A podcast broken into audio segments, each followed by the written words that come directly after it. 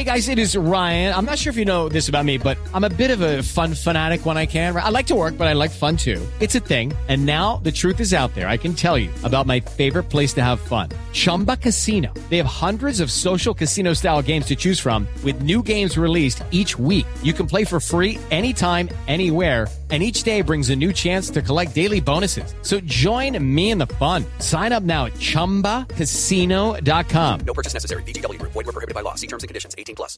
Judy was boring. Hello. Then Judy discovered ChumbaCasino.com. It's my little escape. Now Judy's the life of the party. Oh, baby, mama's bringing home the bacon. Whoa, take it easy, Judy. The Chumba life is for everybody. So go to ChumbaCasino.com and play over 100 casino-style games. Join today and play for free for your chance to redeem some serious prizes. ChumbaCasino.com. No purchase necessary. Void were prohibited by law. 18 plus terms and conditions apply. See website for details. With the Lucky Land slots, you can get lucky just about anywhere. This is your captain speaking. Uh, we've got clear runway and the weather's fine, but we're just going to circle up here a while and uh, get lucky. No, no, nothing like that. It's just these cash prizes add up quick. So I suggest you sit back, keep your tray table upright, and start getting lucky. Play for free at LuckyLandSlots.com. Are you feeling lucky? No purchase necessary. Void where prohibited by law. 18 plus terms and conditions apply. See website for details.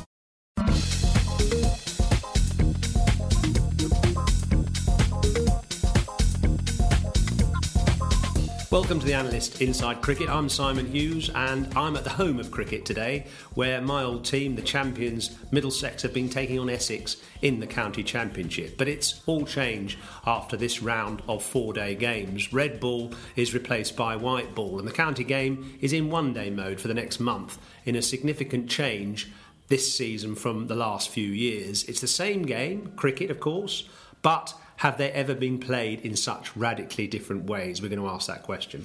Well, the group stage of the Royal London Cup starts on Thursday in this carefully planned out season where players don't have to chop and change between formats.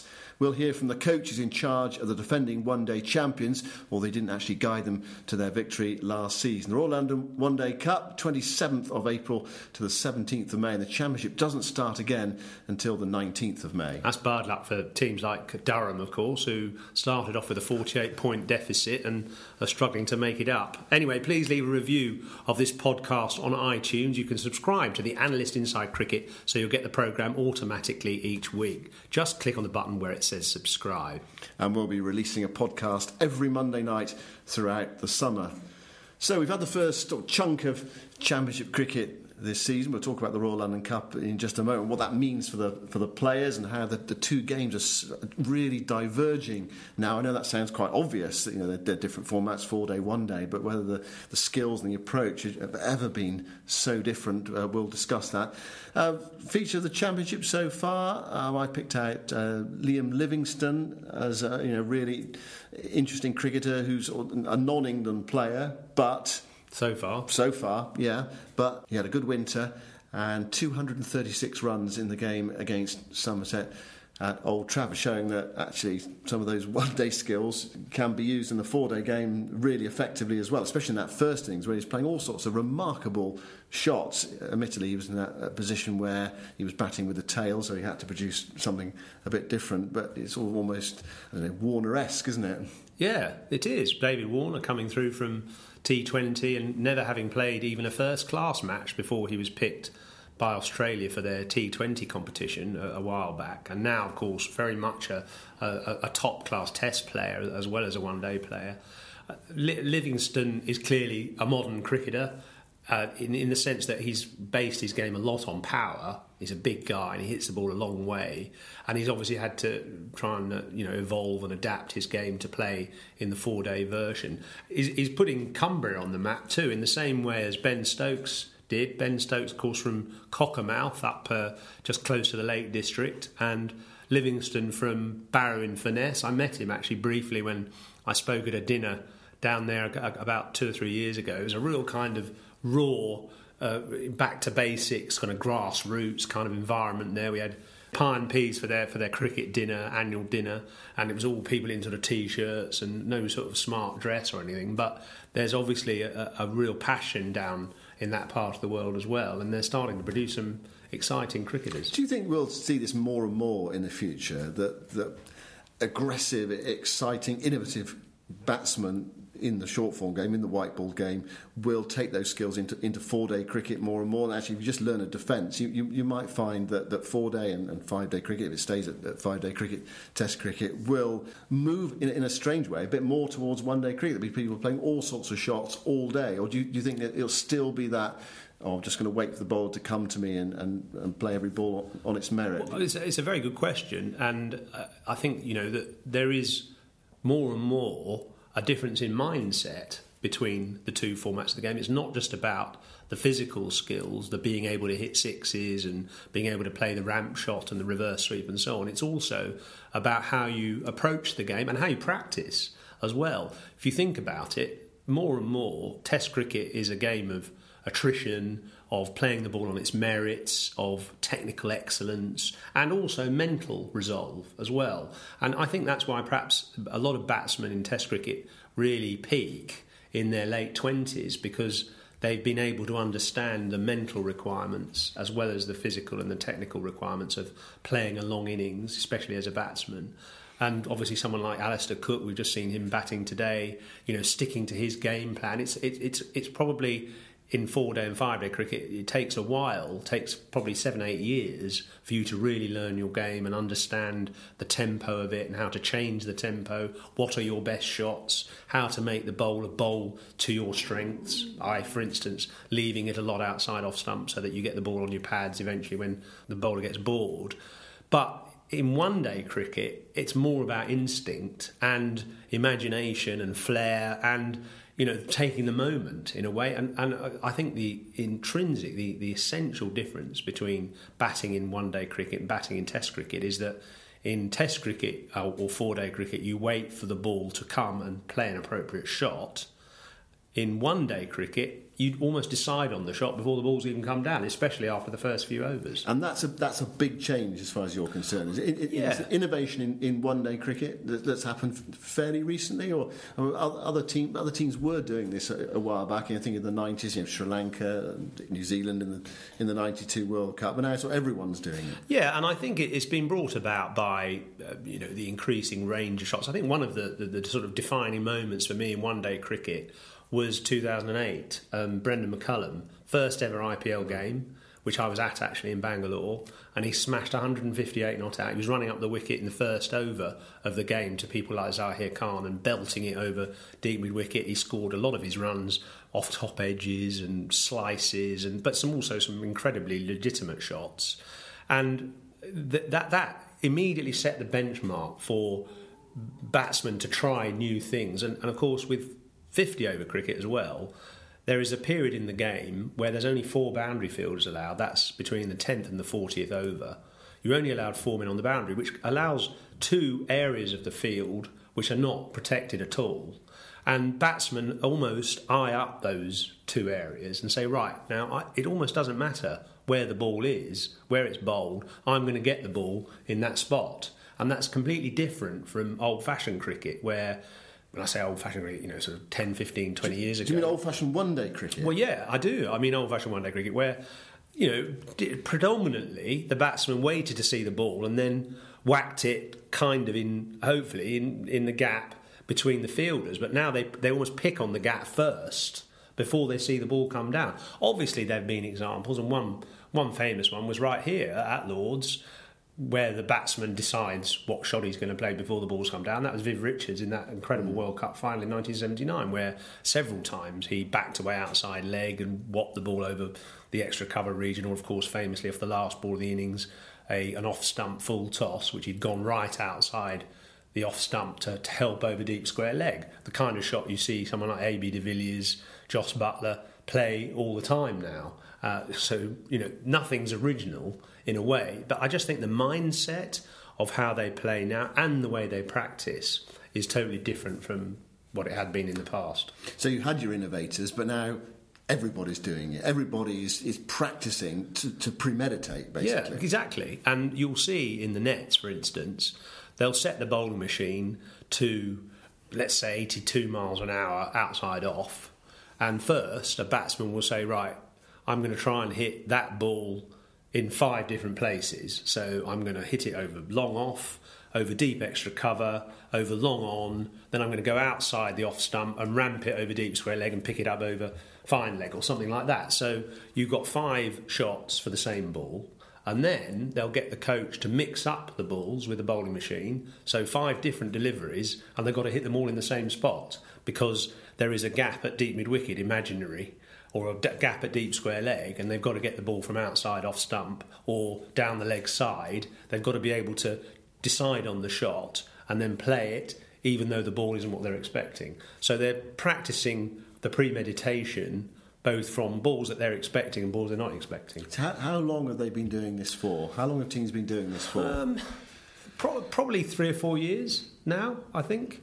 You know, where they. they in, the, the, the practice for one day cricket is much more specific now because it enables you to really perfect those very difficult skills. And in the past, the problem with the English season has been that they've jumped between four day and one day too often, and it, it, sort of it reminds me of those days when we used to, you know, play a Benson Hedges game on a Tuesday, a Championship game Wednesday, Thursday, Friday, and then a Sunday League game on the Sunday. Sometimes a Sunday League game even between the Saturday and the Monday, Tuesday for three day Championship game, and you know, it just played havoc with. Even then, even though the, the formats of the game weren't that different, just having to think, right, I'm only going to bowl four over spell on a Sunday. I've got to bowl off a 15 yard run, so I've got to fit my 20 yard run into 15 yards space, and I've got to practice Yorkers because Yorkers. Did you practice doing... bowling off, uh, yeah, off, yeah. off, the short run? How, yeah. how much time well, no, did you get to practice? You know, they, they, I mean, so we had restricted run on a Sunday because you had to get the overs in in the time allowed for two and, two and hours 15. So we had to get those 40 overs in. So what they did actually was in the nets for just for Sunday League, they painted a line 15 yards back from the stump, so we all had to start from that spot. And then, of course, obviously on the pitch, you had to start from that spot how much, well. How much practice did you do? I mean, did, you, did you, were you practicing in, in, a couple of weeks before, or was it just no, on the day how, of the game? How can you practice it a couple of weeks before? You've got to bowl off your long run Saturday, Monday, Tuesday, and just off the short run on Sunday. So you only practice it for 20 minutes on Sunday morning. Just, just before the game yeah. started? And it was terrible. I mean, I was always out of step and trying to fit my run up in in that restricted space. Wayne Daniel had a funny method of doing it. He fitted his whole sort of 40 yard run by running on the spot for on the 15 yard line for about you know 10 steps and then finally got going. It was terribly hard. At least this year they've got the opportunity after Monday, Tuesday this week to start focusing on one day cricket, start focusing on the white ball skills. The ball doesn't move nearly as much. So, as a bowler or a batsman, you're, you're completely adapting your game. Batsmen can hit on the up much more liberally against the white ball. Bowlers are going to have to not go for the big swinger early on because the white ball doesn't swing nearly as much. Uh, they're going to have to work on their slower ball skills and slower bounces and changing their position on the creases. Obviously, uh, the the Yorkers at the end of the innings as well, if they're good at that. But it gives you the opportunity to practice that. I, I mean, I just remember from years ago, you know, practicing Yorkers on a Sunday, and then I couldn't get out of trying to bowl Yorkers on the Monday and bowling full tosses and half volleys. Mm. It, it is hard to change, and people will say, well, you know, it's still cricket, but it is a very, very different form, and it's the mindset as much as it is the, the technical and physical side of it. So, the, the sort of new form of, of one day cricket, who, who is it harder for, or who has to innovate more, the, the batsman or the bowlers? The bowlers by far. I mean, you look at the bowlers, it, it's so difficult. What can you do now? You, you know, the, the other day I watched um, AB de Villiers batting in the IPL, and um, he hadn't played for about two months and he hit one ball. Uh, he was completely deceived by a slower ball from, I think, Mohit Sharma, the Indian uh, quick bowler. Bowled a beautiful slower ball out of the back of the hand, and De Villiers backed to outside leg stump, expecting it to be around the leg stump, and the ball was a slower ball outside off stump. And he sort of leapt across, sort of dived across the wicket, and sort of threw his arms at the ball, and it sailed over long off for six. He hit something like 80 off about 40 balls, and he hit one Yorker, and, and Jos Buttler did the same the other day in the IPL. Perfect Yorker, just outside off stump, and they used that thing they call the power drive with loads of wrist where they hit through the line of the ball and then f- eh, finish up following through back over their left shoulder, almost like a it's almost like a, a, a hockey shot or a hurling shot uh, with lots of wrist involved, and the ball ends up over deep extra cover for six. It's, it's ridiculous. And so bowlers have got to come up with something, and they're trying their best. And someone like Tymal Mills is is doing really well at really foxing them with fast bouncers and, and, and full balls, and then that brilliant back of the hand slower ball with exactly the same action.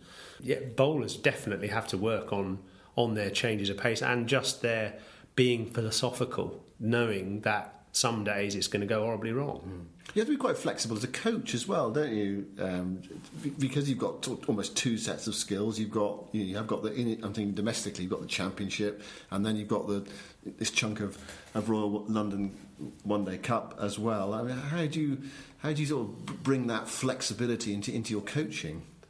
It must be it must be hard, and and sometimes I mean, Middlesex have uh, have decided to bring in Daniel Vettori for T20 T20 yeah. team. Derbyshire have done the same with John Wright. Uh, so there's more and more, provided the finance is available, there's more and more of coaches even being selected for this. And one thing they are doing, the coaches more and more, is looking at statistics and rejigging their team, rejigging their batting order, playing different people who are particularly good at certain times. I mean, we can now identify using good little uh, algorithms and, and, indexes that somebody is, is much better against left arm spin than he is against off spin, or somebody's better against pace than they are against spin. Look at Jason Roy, for example. Jason Roy, fantastic against quick bowling, takes on all the kind of quickies and hits them for fours all, all sides of the ground. As soon as a spinner comes on, he looks much more uncertain, often gets out to spinners. His strike rate isn't nearly as good. For me, I can't believe that teams don't open the bowling with a spinner against Jason Roy. When they do, they generally get him out. Think of Samuel Badree in that uh, World Cup T20 final. Well, we saw in India as well, didn't we? We saw him struggle in India. India. So, uh, you know, it's about, I think, coaching at one day cricket in particular is doing your homework very, very accurately, working out what the opposition um, team is going to be, what batting order they're going to have, why they have that batting order, and trying to foil them as a result. Instead of sticking to basics and we'll do our job well, being a little bit more smart about what the other team's approach is and who their players are and why they're in those positions and trying to outwit them. Yeah, I mean, England really taking one day cricket seriously now with these changes in the, in the county game, there's a focus on the Champions Trophy this summer, and of course the, the, the World Cup, which is a great opportunity to sell the game in, in 2019. Um, you've been speaking to Ashley Giles. I mean, he's actually from a county who sort of took one day cricket really seriously in the 90s. They were they were quite innovative in, in the 90s, sort of predating some of the stuff that we're talking about now. Yeah, and that it's true that in, in a way there isn't such a thing as as originality. You know, there's always someone who's done it before. Um, reverse sweeping was in the was in the 80s. Mike, Mike Gatting famously got out playing a reverse sweep in the World Cup final. And Viv Richards, we talked about that incredible shot he played, a sort of a, a ramp shot over deep square leg, which obviously now everybody can play. Giles actually uh, has come back to Warwickshire now after being with Lancashire. Warwickshire were the Royal London champions last year. And he's inherited a team that actually play what he says is sort of quite old school cricket, building a partnership, building an innings, and, and winning it that way. And I, I suppose I asked him, you know, with the evolution of one day cricket, how do you stay ahead of the game?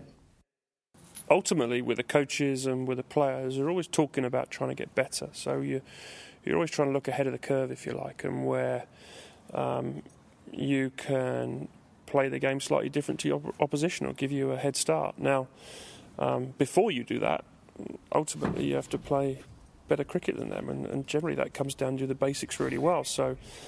Uh, Warwickshire probably broke the mould of most clubs last year, whilst there's this focus on 300 plus and going hard up front, etc., etc., which is the New England way. Um, Warwickshire traditionally, and certainly last year, played much more the long game. So a strong bowling attack who looked to take wickets early on. Um, your best batters, one of your best batters gets a big score, and you build a big total around that with with getting runs in the last 15 overs. So more a traditional view on on 50 over cricket, but certainly worked for Warwickshire.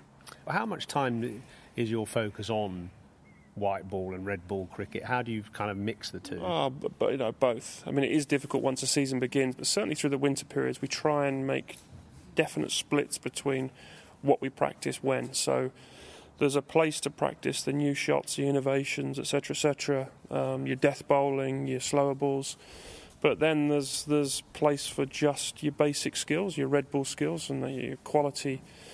You know, you're delivering quality consistently, hitting a length, um, and being able to bat long periods. So I, I'm I've always been keen that there's a clear definition or split between the two. Um, but realistically, look, we, I played white ball cricket in the 90s. That Warwickshire side in the 90s played white ball cricket really well. Mm. And a lot of those innovations and the way we played the game are still being spoken about as though they're new things. They're not. Um, it comes down ultimately to having the best players who execute their skills better than the opposition. Funnily enough, it's interesting you say that because I'm compiling a list of sort of defining moments of the game in the last 50 years and how it's changed. And I feel that uh, D- what Dermot Reeve actually introduced at Warwickshire in probably the early 90s, some of the shots he brought in, some of the strategies are things that are being done now. And they- you know that was 20 years ago. Yeah, absolutely. Bob and Bob Woolmer and Dermot Reeve certainly were ahead of their time, real innovators in cricket uh, on that front. And um, when you talk also about England now having this freedom to play or go out and express themselves when they play, that was what we talked about back then, and that's what Dermot tried to instill in us. That was as long as you practice the right things the right way, go out and try them, go out and execute them. If you don't practice them, then we'll come down you like a ton of bricks because that's just unprofessional. But you know, we want you to feel free to go and express yourself because that's wins. That's what wins games of cricket, and that was the attitude certainly around Edgbaston in the nineties. Obviously, spin has a, has has almost had a resurgence because of white ball cricket. Do you see that continuing? And how can we get more spinners into the four-day game? Well, it, I think we have to look at them as very different things. So yes, there has been a resurgence of spin um, through white ball cricket. Not all of it has been brilliant. You know, I think there's elements of spinning white ball cricket where you can get away with not having great control because that natural variation, if you don't know where it's going, the batsman certainly doesn't.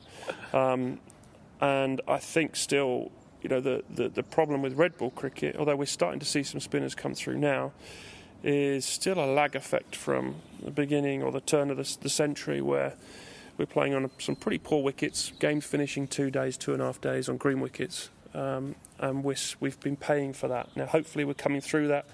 ECB are doing a lot of good stuff around trying to get spinners into the game. The toss rule helps. Wickets were certainly better last year, so I hope that continues. Um, at the same time, I don't agree with us. You know, at times, eh, I wouldn't want spinners to bowl on minefields. They need to work for their pitches because if we have hopes of these guys going to play Test cricket, it can be pretty hard work there. Barring India, you know, where wickets can turn a lot. Maybe uh, we don't go to Pakistan, Bangladesh, but um, you know, uh, guys need to have control. They need to be self-starting, confident, um, and ultimately, you know, white ball cricket doesn't necessarily breed that. It sounds as if you're saying that uh, you almost need to be controlled and, and very accurate in Test or four-day cricket, and the, almost the reverse in. I, I- think I read Ravi Ashwin saying the art of slow bowling in one day cricket is bowling six completely different That's balls, it. some Yeah. of which are actually bad balls. Yeah, absolutely. And I think um, that can be difficult for someone like Ashwin. Um, but I do think it, we've seen some less consistent spinners, let's put it that way, have success in the likes of T20 cricket.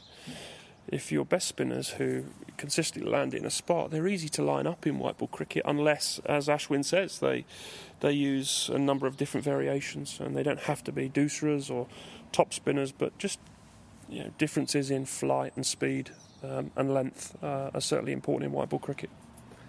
Any of those King of Spain mugs still on sale in that Warwickshire shop? No, not in the shop. I've actually got some in my garage, so um, anyone uh, you know interested, I'm sure we can come to a deal. Well, that was Ashley Giles, forever the king of Spain in my book.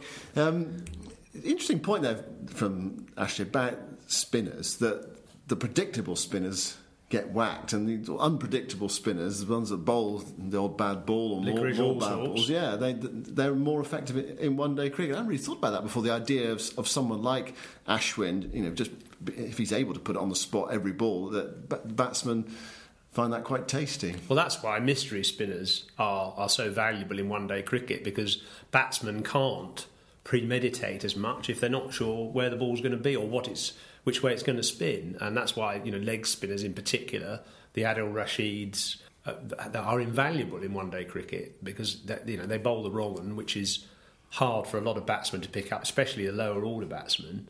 And I, I know Rashid's worked quite hard on his deception, and even a bad googly can be quite hard to deal with if it's not picked. Mm. So I can see what uh, what Ashley's point is that when a batsman's setting himself right, he's spotted a gap at deep extra cover. I'm going to hit this guy over there. If you've got a bowler who is bowling, you know, darts, regular sort of speed, roundabout, middle and off, or off stump um, spinners, fairly sort of similar speed, you can set yourself to hit the ball there. But if it's one's long up outside off, one's a Yorker, one's slow, one's much quicker, you know, it's harder to set yourself to know where you're going to hit that ball. You know, it's interesting watching Ollie Rayner hit, bowling here today for Middlesex, who is probably as accurate a spinner as there is in in Championship cricket. And a very tidy Championship season last year, didn't he? As yeah, well, and it, he, you know, today he's bowled a string of maiden overs. Nobody can get him away.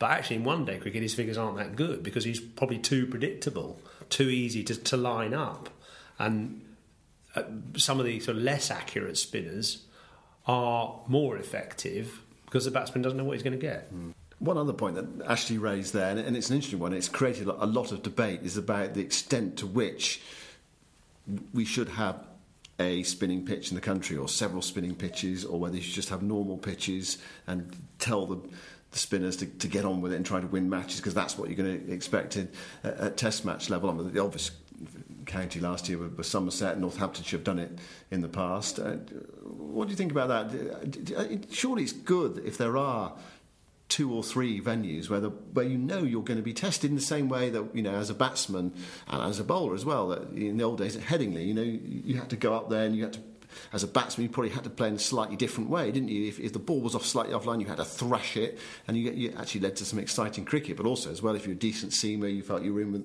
in the game there. And the same, if you're a, if you're a batsman, you know, right, we're playing at Taunton this week, but that's going to be a real test. This ball's going to spin like a top, and it may be that I'll play a test match say in India or Sri Lanka, where the ball is going to spin like a top, and I've got that in the memory bank and in the, the skill bank of having played at, at, at somewhere like Taunton you, you need a variety, undoubtedly, and I, I applaud Somerset actually for, for doing that. In a way, there is more pressure on a spinner on a spinning pitch. They have to deal with that expectation. So, although Ashley Giles was sort of saying that you don't want the pitch to be too much in their favour because it makes it too easy for them to take wickets. On the other hand, once batsmen have acclimatised to that different surface, it probably takes you know a couple of years to learn your game on a spinning pitch. But once you've got a, a generation of batsmen who are better at playing in, in, spinning conditions, then there's more pressure on the spin bowler mm. to exploit those conditions. So they've got to be mentally tough as well as having the control and the expertise to exploit it.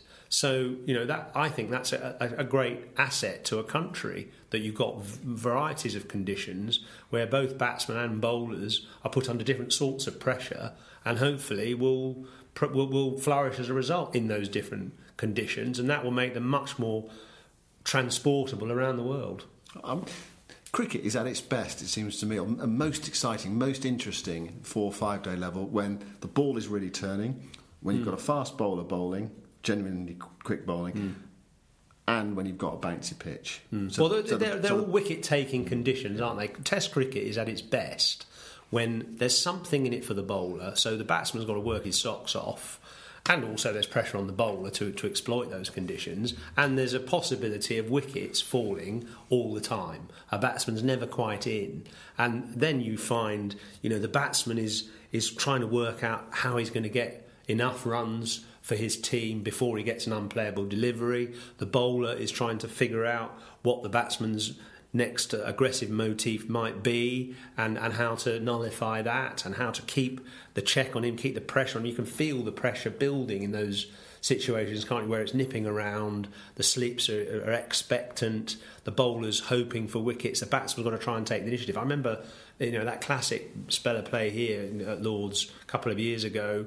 New Zealand uh, had won the toss, stuck England in, taken three quick wickets. Root comes in, uh, you know England are in trouble, sort of twenty for three, and second ball hits a fantastic four backwards a square through the through the offside, and th- then they lost another wicket, and Stokes comes out. But those two, Root and Stokes, just took the game to some really good New Zealand seamers. They, had Tim Southee, they had Trent Boult, had Matt Henry all bowling and seaming it around, and it was the most compelling period of play because they could have got out at any time, but they took a, the, the, initiative, and suddenly England were 150 for three, and it was the most brilliant spell of cricket. Well, I can remember a great spell of cricket during the World Cup, and it involved uh, Wahab Riaz bowling at the Adelaide Oval. He features, Wahab Riaz features in my, my highlight of the week, which we're going to finish on. You want to do your low light in a minute. It's perhaps appropriate that we are at the, the home of cricket, actually, yeah. when we talk about your low light of the totally. week. My, my, highlight of the week, though, was uh, I don't know if you've seen it, an absolutely stunning catch by Wahab Riaz on the boundary in that West Indies Pakistan Test match off the bowling of Yasir Shah to get rid of Roston Chase. He just couldn't resist it. They'd been they'd resisted for a while, and then in the end he, he had to take on Yasir Shah. Huge bunt down the ground, swirling, and Riaz went back, took it over his shoulder, and just managed to hold on to it one handed. It was one of the one of the great catches, I think. It, well, it was, and it reminded me of um, one of your catches. No, sadly not. But um, I, it did remind me of a competition I ran a couple of years ago on YouTube to find the greatest catch of all time, and I tried to give catches a mark out of ten for difficulty. Yeah stage of the game yeah. and standard of the match as well. So if it was a test match, it got a few more points than if it was a one day game. And the winner, in my book, was Steve Waugh, who took a very similar catch to the Wahab Riaz one the other day. It was running back to the boundary in a one day international in Melbourne with this skier, and I think it was the West Indies as well. And he runs all the way back and uh, he nearly collides with the sight screen because it's on the field of play yeah. at the MCG. Is, yeah, yeah. And he has to sort of almost avoid the wheels of the sight screen as well as looking at this skier and takes it just literally on the boundary edge. Phenomenal catch. He seemed to run about sort of 40 metres, I think, to take it. And that was my greatest catch of all time. This one from Wahab Riaz is, is up there. A degree of difficulty. Yeah very high. What a shame there weren't more people there to, to see it. Well, that, it was a big shame. I mean, what was most interesting about it is the. I, I think it was Ramiz who was commentating. He was, and he, he, he, he just assumed he dropped it yeah. because th- yes. it, was, it was that hard, and then he, he saw him come up with it. And it was brilliant that he, he, he just finished like, like sort of a foot inside Yeah. the boundary rope, probably his head almost touching the boundary rope as well. So it was just, you could hardly have, ma- have made a better catch than that. It was astonishing. Yeah, well, I'm afraid, I'm sorry to finish it on a down. A down point. I think it's a worthwhile down point, though. yeah, well, I said that my low light is, is very much the rubbish talked on the field very loudly by schoolboy cricketers. I was at a schoolboy match on Saturday. Uh, in fact, I say schoolboys, my daughter was also playing in it. And uh, it was just relentless. The rabbit, the rattle going on.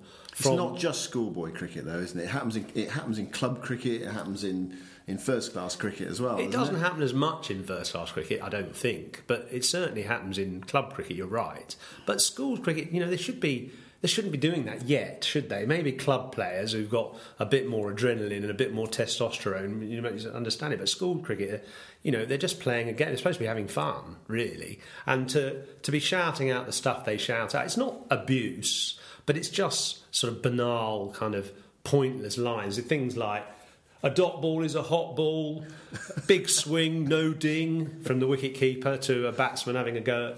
Go at it, and uh, more blocks than Lego out here at the moment, you know, stuff like that. And come on, lads, and just this relentless kind of. He doesn't seem to understand. It's not a test match, and you know, just. But it's it's so noisy, so loud, and just a bit insulting and disrespectful. There was one witty line which I heard, which was more edges than a dodecagon. Which has how many edges? Apparently 12. right. I think it's the new pound coin or something, but dodecadon. But but but it's at least that had a bit of sort of mathematical wit about it. Mm. But in the main, I suppose you know we probably in the 1980s, early 90s, we sort of take a bit of the blame for this because I remember Middlesex, we were really noisy on the field. You know, it was rattling away, trying to encourage the bowler and, uh, you know, sort of saying things about the batsman. He'll get, he'll get a nick in a minute and all that. Come on, concentrate, yours. I kept getting, and I just wanted to, the fielders to shut up. Mm. Say, like, I am concentrating. Now just mm. keep quiet and leave me to it. So is it fair to say, well, we were talking about on-field chat, if it's interesting, if it's humorous, fine. Anything else, just shut up. Yeah, and then there should be docked runs or points or something. You know, we need to find a way of. Well, how, how, how do you police it? I, I mean, it's impossible, isn't it? It's time for us to shut up now, isn't it? It, it certainly is, yeah. Thanks for listening anyway. We'll be back next week. Bye bye.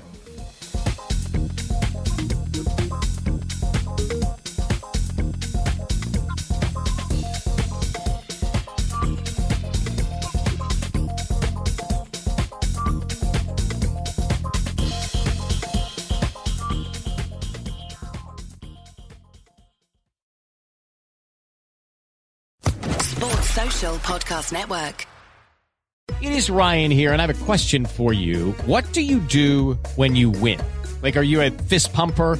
a woohooer, a hand clapper, a high fiver. I kind of like the high five, but if you want to hone in on those winning moves, check out Chumba Casino. At ChumbaCasino.com, choose from hundreds of social casino style games for your chance to redeem serious cash prizes. There are new game releases weekly, plus free daily bonuses. So don't wait. Start having the most fun ever at ChumbaCasino.com. No purchase necessary. VGW. Void were prohibited by law. See terms and conditions. 18 plus.